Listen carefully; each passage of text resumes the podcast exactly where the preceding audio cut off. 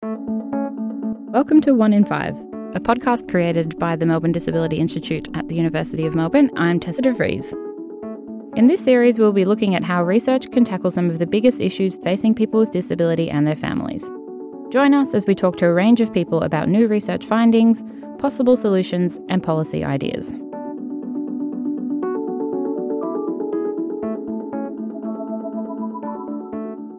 Housing pressure is a major issue in Australia, with housing affordability on the increase and a shortage of available housing across capital cities. I've probably been house hunting legitimately properly for probably nine months. But as I said, if, if access wasn't an issue, I would have slotted in somewhere well before that. But then I've properly been looking and properly trying to find accessible housing for probably nine to 12 months and got no, nowhere, like not even close. In this episode, we'll be looking at housing from a disability perspective. What the research says about current conditions. People with disabilities were more likely to experience housing disadvantage across a number of different housing characteristics compared to people without disability. How the housing market is responding to changes brought about by the introduction of the NDIS. Currently, just, just not enough supply of affordable housing for them in the private market or in social housing.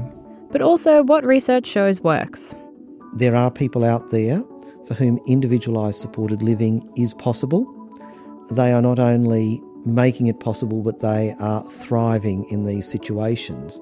We'll talk to families who have made the transition to supported independent living. We actually never ever saw ourselves without Todd living with us.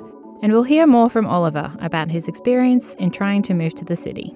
For me, it's more the physical access. I've got to live somewhere where I can get to the toilet or to the shower or actually just in the building.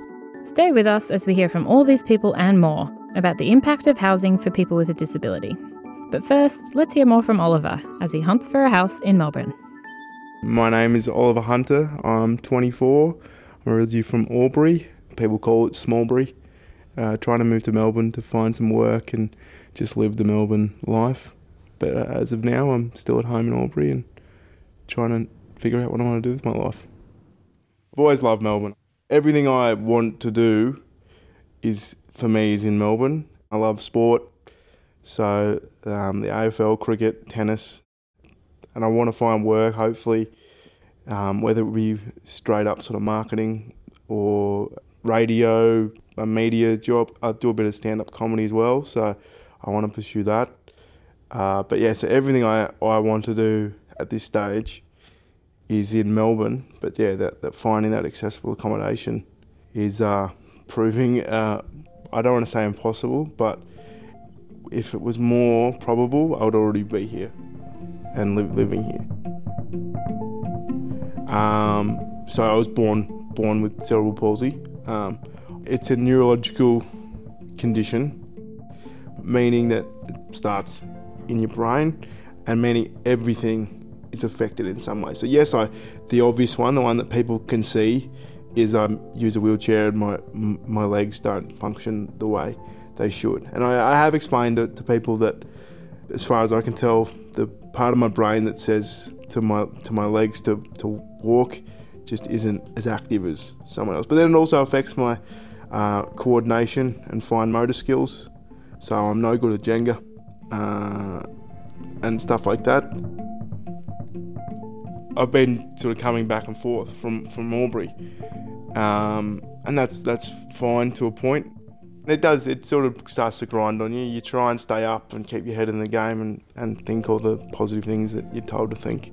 But you do get to a point after you you've trawled through um, apartments on all the mainstream like flatmate sites or whatever you call it, and then you get you just you look and you go, I can't stay there because I can't live there because the shower's in the bath, or I can't can't do that because there's steps to the door. You know. So some that's the hardest thing. Sometimes you look at these great apartments in like Richmond or or wherever, and I couldn't even get in the door, let alone use you know whatever else is there. Finding a good rental property in any capital city is not easy. There's lots of competition and lots of unsuitable properties. And when accessibility is your number one criteria, think about how many of those properties don't even make the shortlist it gets even harder. We're joined now by Zoe Aitken. I'm a research fellow in social epidemiology at the University of Melbourne. Zoe's research has demonstrated alarming statistics for the housing circumstances of people with a disability. So, we conducted a study describing the housing circumstances of Australians with disabilities before the implementation of the NDIS. So, most NDIS participants will not have funding for housing as part of their NDIS package. But the NDIS is still likely to impact on people's housing because more people with disabilities will be able to live independently. So, it might even increase the demand for housing. And we need to be able to evaluate the impact of the NDIS on people's housing. And to do that, we need high quality baseline data, which is what we generated in this study. This is going to come up a bit, so a short explainer. The NDIS only funds housing for 6% of participants who are considered high or complex needs. They're eligible for something called Specialist Disability Accommodation, or SDA for short. SDA is fully funded by the NDIS and pays for purpose built or modified accommodation which caters to specific needs. Some of these we'll look at a bit later on. But as Zoe said, most people in the NDIS will not get financial assistance for housing, but they will have an increase in support that might assist them in living independently. Because of this, it is likely that there will be an increase in people who are able to live independently and who are looking for housing in the mainstream market because they're not eligible for SDA. Now back to Zoe to really understand where we needed to target more services and solutions. We examined what type of housing people live in. So we we looked at social housing, private rental accommodation, but we also looked at people who had a mortgage or who were owner occupiers. Um, we found that the most interesting findings were for social housing and for private rented accommodation a substantial proportion of people with disabilities were living in social housing. Um, and it, that was about four times greater compared to people without disabilities. And what about those people who couldn't access social housing? Yes, they were more likely to live in unaffordable housing. We found that a large proportion of people with disabilities lived in the private rental market, more than a quarter. We actually found that the risk of living in unaffordable housing was about one and a half times greater for people with disabilities compared to people without disability. But when we looked at unaffordable housing, we didn't exclude um, any subgroups of the population. We just looked at everyone together. But the figures might actually be even more alarming than we quantified um, because we know that people who are living in social housing do not, by definition, experience unaffordable housing. This is because social housing is capped at one third of people's income, a proportion generally understood to be manageable without causing financial stress. So, if we were to exclude those people, we might see even greater differences in the proportion of people experiencing unaffordable housing. I think that really highlights that we need to put a lot of emphasis on affordability of private rented accommodation as well as targeting social housing for people with disabilities. And were you expecting to see this level of housing disadvantage?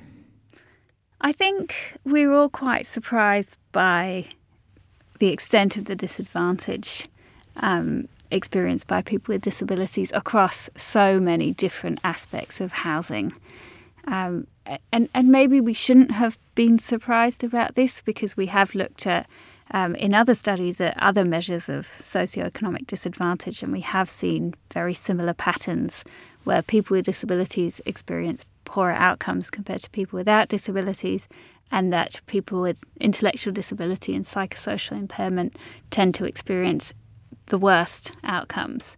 Um, but seeing it across so many different aspects of housing um, was really quite shocking and really shows some of those large inequalities experienced by people with disabilities. And I think really highlights that this is a, um, a situation that really needs to be addressed.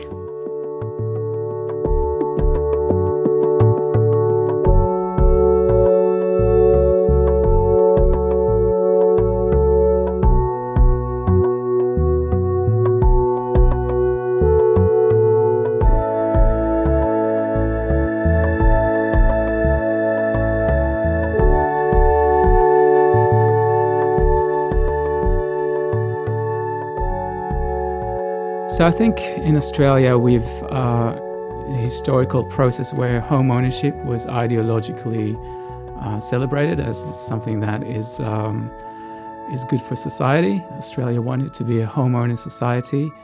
So a lot of the incentives, the government incentives, tax incentives, all went into home ownership rather than to uh, housing for low income households like social housing. Hi, I'm Ilan Wiesel. I'm an urban geographer at the School of Geography. Uh, I do research on, on cities.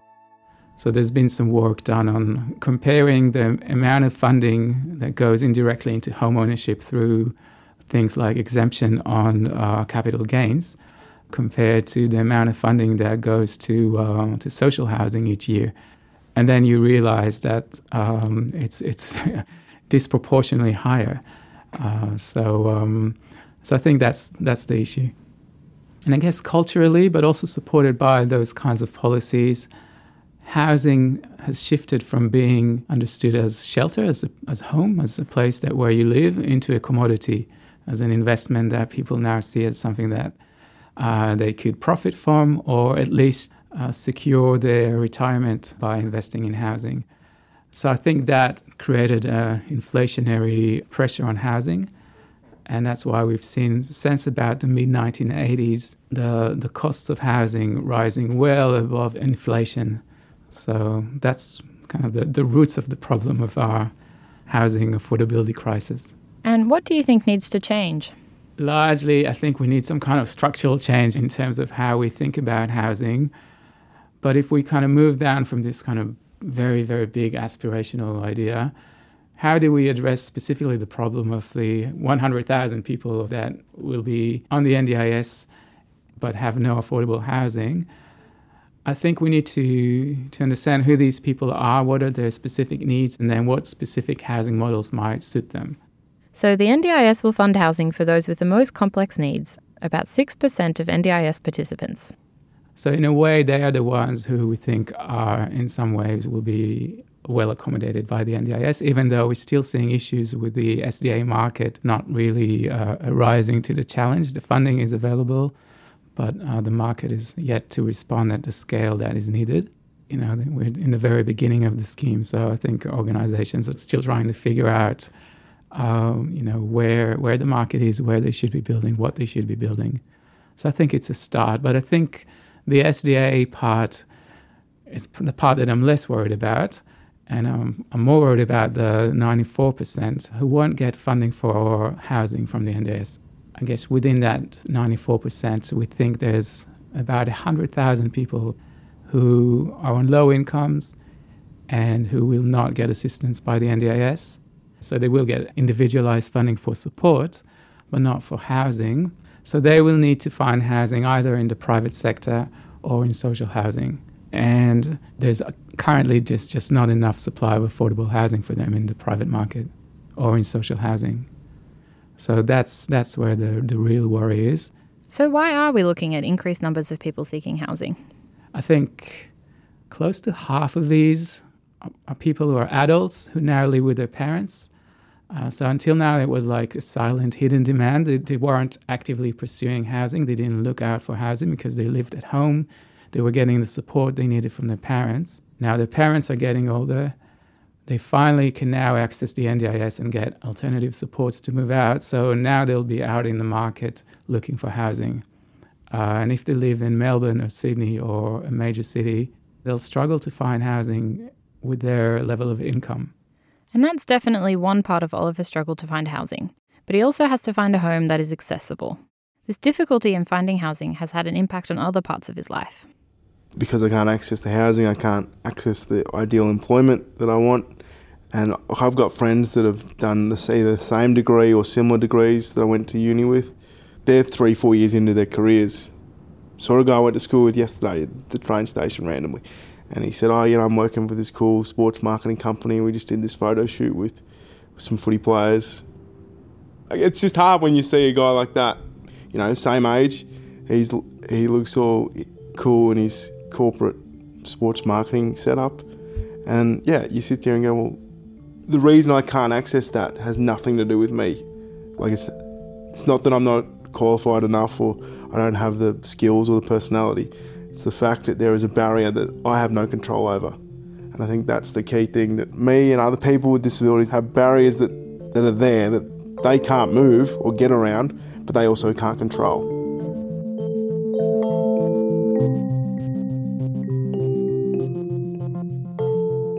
Obviously, living in inner city Melbourne, as in any capital city in Australia, like it's become uh, very expensive. It's so much money, so that's that's the hard thing. And there are there are some projects out there that are providing accessible accommodation, but that again, that is for what I've found is for like higher needs um, people. So people that need constant support. I definitely need some serious support from a structural point of view and, and some other support, but I'm definitely not in that bracket of like I need someone there. So I'm just kind of stuck in the middle because I went to these projects and, and they said to me, "Oh, but you can access mainstream housing." Well, I can, but I can't really. There's a lot of rhetoric about choice uh, and how individualized funding might create choice. But what we saw was that there wasn't really any choice because uh, part of it was that the, in the housing market there was no choice. So even if people had support funding, they were still locked out of the housing market. So that was a big finding.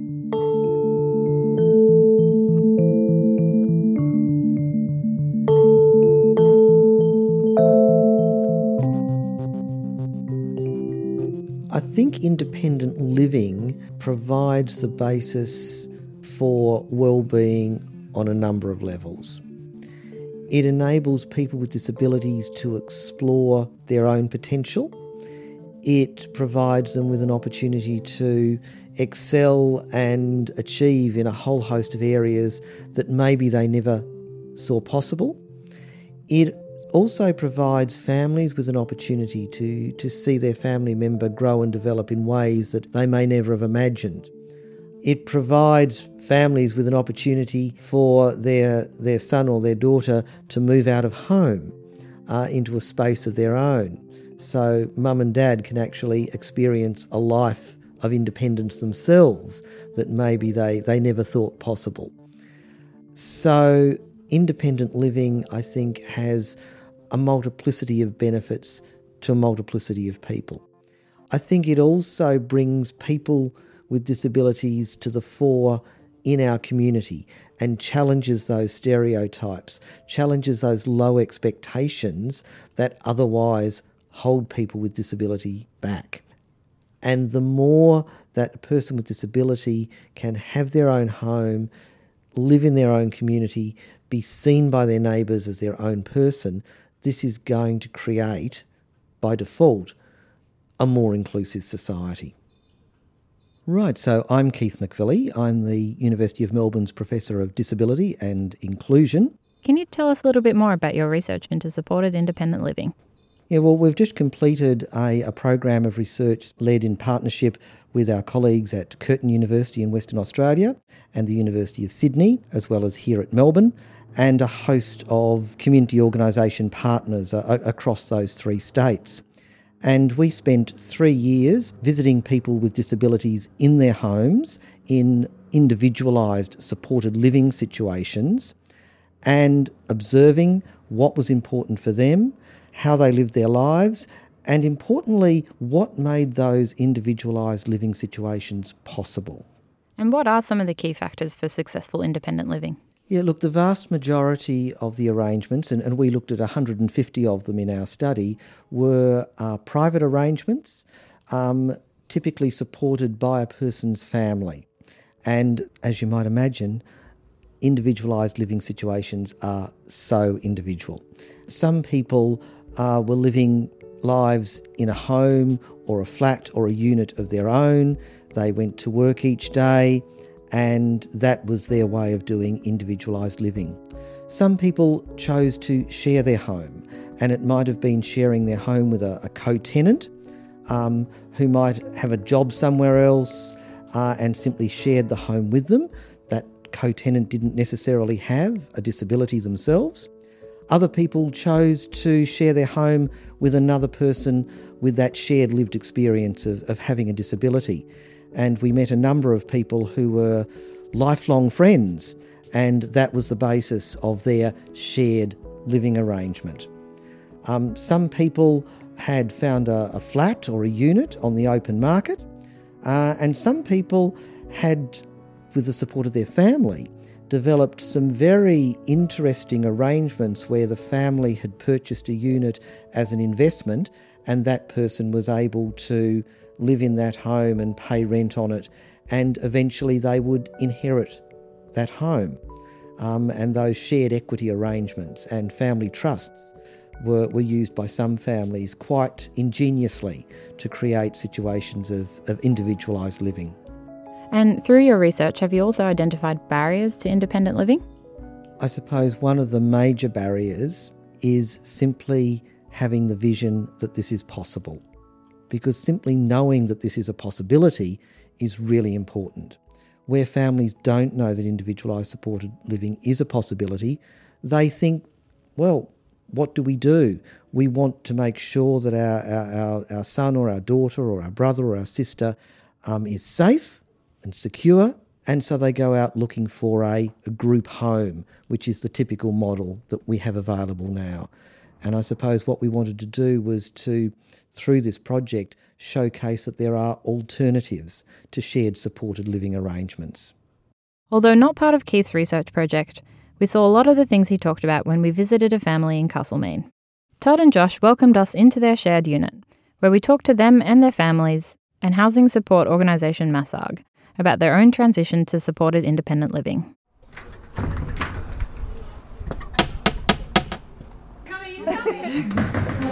What about the boys? We actually never ever saw ourselves without Todd living with us. Uh, he had never shown any real indication of wanting to move out, but when it was put to him, he jumped on it when the offer came from Kyneton to mm. go down and trial. I'm Leonie Briggs and I'm Todd's mum who is living independently. I'm Todd Briggs and I live with Josh. I'm Sue Dixon. Um, my son Josh is independent living and I support him to do that. Well, for me, Josh wanted to move out. One of his goals was to get, live out on his own or, you know, with somebody. Um, and we were given the opportunity for a trial down in some accommodation in Kyneton. So we took it on and Todd seemed to be just there as well. It's a service um, that's been a service provider in this area for a very long time called Windarring, trying to get people into independent living um, away from the supported accommodations.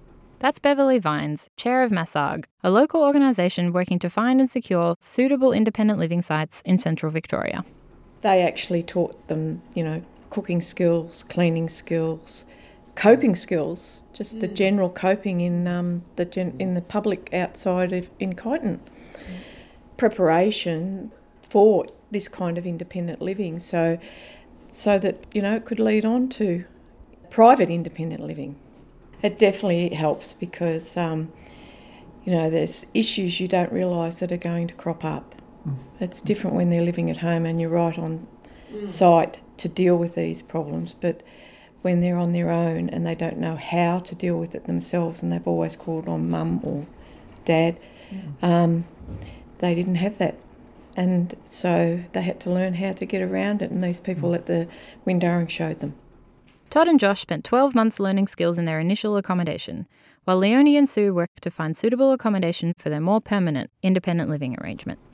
It took took that 12 months just mm. watching and sourcing and yeah. going and asking the real estate agents. I found the internet very handy. we asked what was important when looking for suitable accommodation. Just somewhere quiet. We didn't, you know, there's certain parts that you think, oh no, you wouldn't like them that close or that far out. And it was to be close enough that they could walk to places we didn't want them relying on taxis or all that sort of yeah. And the shops, yeah. Um, so it was, it was, so easy because, as you know, they're just across from the station. They're a block and a bit from the shops. They can walk. Yeah, Josh can walk to the mushroom farm. He also goes to Windarring as an adult training centre, so he can walk to that. Um, but then, if they want to go through to Bendigo, they can hop on the train. They can do that. They know how to do that. While the unit leased by Leonie and Sue ticks many of the boxes, it is a rental property. This means that they are subjected to the insecurity of what can be a highly competitive rental market. And really, private rental is what's available to us at the moment. There's nothing else out there. There isn't. There's nothing else out there to cater for our needs. So private rental is the only way, and that I suppose in some ways that's why some parents are reluctant to move on. This is something that Bev finds from Massag comes up against often when trying to find suitable accommodation for people with disability who are transitioning into independent living. We've been trying to push for housing in this area because there hasn't been. There is no independent housing except for private rental at the moment. There's no social housing for people with disabilities, and what we're trying to do is increase those opportunities so that people um, like Todd and Josh can actually um, rent within the city uh, here. But if it's with supported housing, like social housing, then they can do that a lot cheaper than being on the private rental market. Um, it's very expensive to live in Castlemaine. Um, now, that was always the problem, and there isn't that many opportunities, but we're trying through Massag and, um, and through key other people in the community to increase those opportunities. Look, I, I sort of didn't. I've worked in the disability field and I've seen it from the other side where parents in their late 80s, early 90s are bringing their 40, 50 year old child into care and the stress that it put on the child. And I thought, well, I never wanted that for Josh, but he wanted to move out, so that made it easier. Um, but being as a parent, I know that he can handle it. So I feel quite relaxed about him being out and know that if anything happens to me, he's fine. Um, but even if for some reason something happens here and the owners decide they don't want to rent anymore, they want to sell, we'll look at it then as a new chapter, a new challenge, whether Yes. you know we're they're in the position to perhaps maybe buy if they want to stay here, or we just go on somewhere else. it's that yeah, simple. exactly. It's life. You and can't. the fact that we now know that they're, um, They're capable. capable. together, Taking risks, you've got to be prepared to take risks. but don't sugarcoat it because mm. um, there is things that crop up. We, we haven't told you all the stories that crop up. If any other person, and any other families want to, they do need to trial. I, I couldn't mm. see the two boys coming into private rental Straight off. straight off. No. They do need to trial to see mm. if they can work it out, work together. We're not trying to sugarcoat it and make it sound really great and really fantastic because it's it's not easy. It is hard work, Well, it's yeah. how you deal with Deal problems it, and how yeah. big or small you make them. Yeah, Yes. yeah. Mm.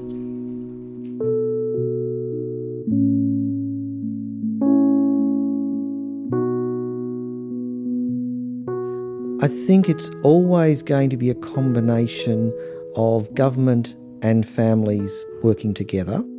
I think with the National Disability Insurance Scheme now well in place and the notion of individualised funding packages, it's going to make these options a lot more feasible in terms of people being able to secure the support that they need when they need it and where they need it on a very individualised basis.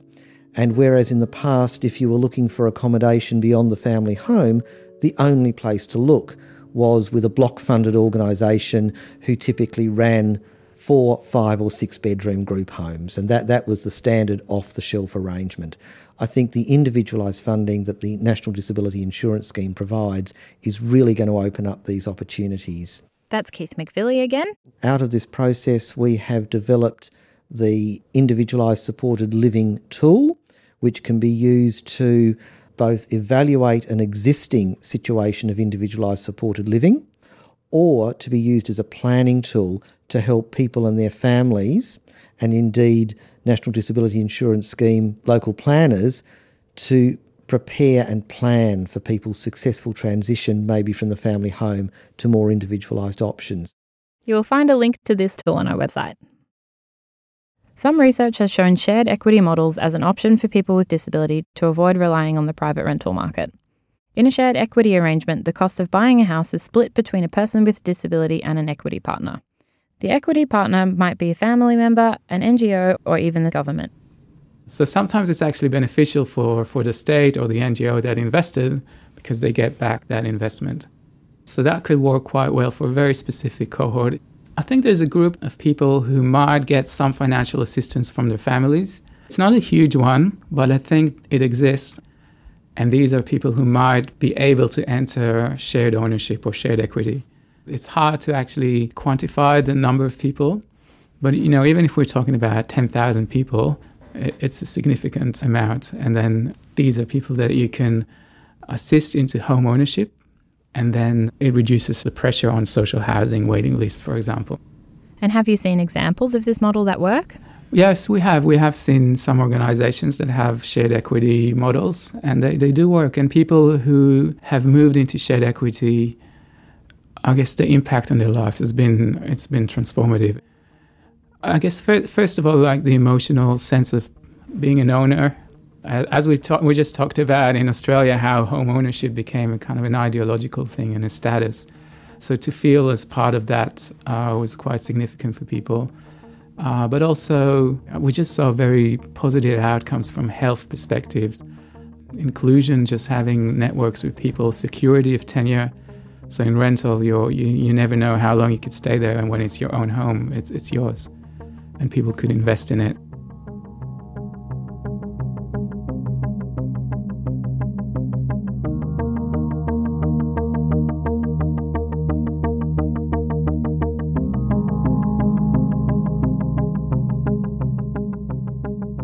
Think what we're starting to see is through SDA, people are becoming more aware and conscious of the different housing types that people need. And at the end of the day, a lot of these design features that people are incorporating into SDA housing is generally just good design. That's Queenie Tran, Chief Operating Officer of Summer Housing. Summer Housing and its parent organisation Summer Foundation have been finding housing solutions for people with disability since 2006. They spearheaded the movement to get young people with disabilities out of aged care facilities, an ongoing effort, but one that is likely to benefit with the introduction of the NDIS. We talked to Queenie about the opportunities that specialist disability accommodation can offer. The NDIS has made a phenomenal change. Our projects with the 10 plus 1 model started off as a pilot completely funded through philanthropy the 10 plus 1 model is basically um, taking 10 apartments within any standard residential complex and redesigning that for people with disabilities and having a plus one on site support apartment so that those 10 people would have access to 24 hours support. Now, you know, we would love to be able to have more philanthropists that are actively looking at how to get younger people back into community and out of residential aged care, but Unfortunately, that's not something that a lot of philanthropists are able to really actively work in. So, having something like the NDIS kick in um, and giving those opportunities and, and coming up with a scheme that is robust to not just look at the housing model, but understanding the supports required around it and being able to service and, and fund end to end on that. The NDIS really is the only mechanism and, and the only place that that could really be catered for. Um, so, We've seen that through the NDIS, we've been able to get some really phenomenal outcomes because we've been able to provide not just accessible housing, but come up with a support model and working with some fantastic support providers to really look at providing a, I guess, a, a full wraparound service around the individual and making sure that they're going to be able to be safe while living in community.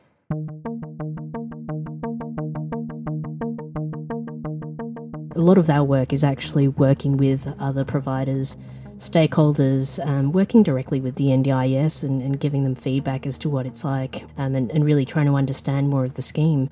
One of the biggest things that we want to be able to do is really pass through any of our learnings. So, as an organisation, we develop our own design guide. Um, we, we create quite a lot of materials in terms of um, different design innovations, coming up with different strategies so that we can customize and adapt designs to suit people and their individual needs and work with OTs and different people in the allied health space to really formulate different ways of thinking about accessible design. But we also identified that there's a number of gaps missing in terms of what available options are in the community and, and what innovations people are, are looking to adapt. It's really trying to understand those other facets of disability that aren't the typical type that um, a lot of building and construction is always focused on we're really so limited to understanding it through building code requirements and Australian standards, which always talks about wheelchair accessibility. Um, we never really get to understand the complexities of disability and all the varieties of design that needs to be accommodated for that cohort.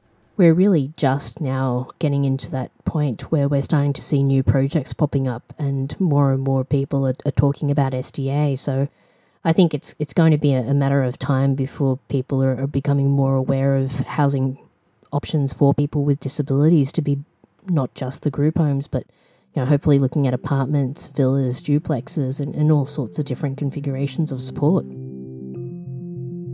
These projects, and others that focus on housing for people with complex support needs, offer great potential for those who are eligible for housing support in the NDIS. But we need to be providing better and more affordable housing solutions for the 94% of NDIS participants who do not receive financial support for housing, and for those not eligible for the NDIS at all. We asked Alan what research was showing as the most effective way to manage this. I think social housing is, is sort of, to me, the obvious solution for a large number of people. Uh, it provides security of tenure. People pay 25% of their income, so it's affordable for them. Uh, so, social housing, the way the rent is structured, is designed to, to always be affordable. From talking to people who lived in social housing, we, we, we spoke to a lot of people in various studies that I did. Uh, the people who lived in social housing were probably the happiest uh, when we compare them to people who moved to, uh, to say, to private rental, uh, because they had that security of tenure. I think that was really meaningful for people. And we've, we've ran some economic models showing that, in fact, every dollar you invest in, in housing uh, gives you a, a much higher return by saving on those other systems.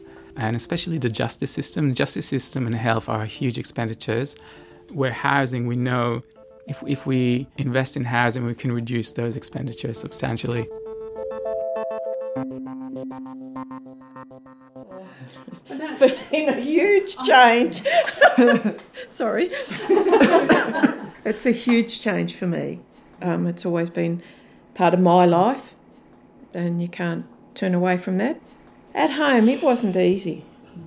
Everything that we did had to involve Todd and I don't want Todd to think that's that's awful. No. But if we went away on a holiday, Todd came. If we went to have dinner with friends, Todd came, and it was always the provision for Todd as part of our life, and we were lucky, very lucky.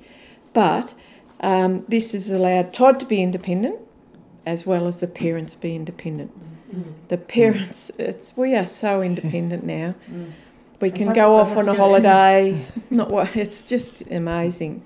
Yeah. Yeah, I've noticed a lot more confidence in Todd. a lot more. Uh, he's come into his own right, yeah, as a person, definitely. Yeah. Yep. That was Leonie Briggs closing this episode of One in Five. We have lots of information and links related to the housing research in this episode up on our website.